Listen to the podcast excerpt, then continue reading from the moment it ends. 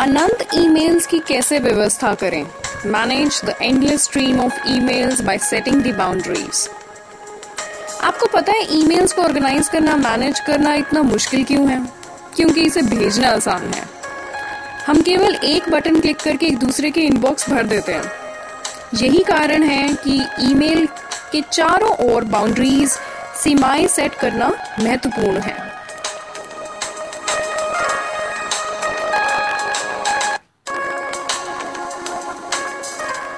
तीन चीज़ों को ट्राई कर सकते हैं। सबसे पहले ऑटो रिप्लाईज का उपयोग करें। जब आपको काम पर ध्यान देने की आवश्यकता होती है तो आपका ईमेल स्वतः ही लोगों को बता सकता है कि आप अनुपलब्ध हैं मतलब अनअवेलेबल हैं, और आप उनसे जल्द ही बात करेंगे। किसी तरह से कांटेक्ट करेंगे।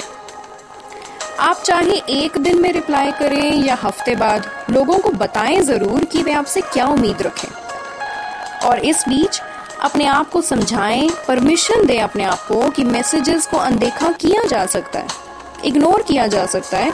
वो मैसेजेस जो वेट कर सकते हैं, जिनका जवाब जल्दी देने की ज़रूरत नहीं है।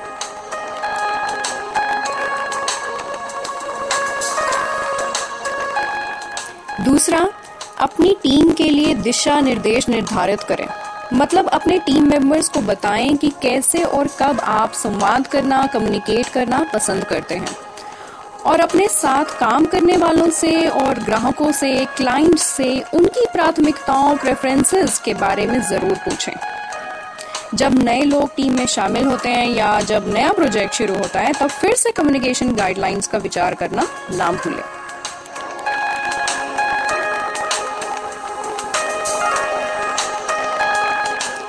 तीसरा और सबसे आसान, मिसाल पेश करके लीड बाय द एग्ज़ाम्पल अगर आप ईमेल्स का जवाब देर रात में या वीकेंड्स पर देते हैं तो आप अपनी टीम को भी ऐसा करने को ना कहते हुए भी कह रहे हैं।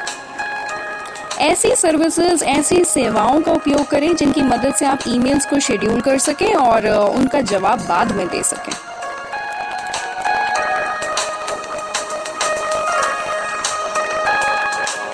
बेहतर यही है कि आप अपनी मेल्स को मैनेज करना सीख जाएँ और अनावश्यक ही मैसेजेस ना चेक करते रहें।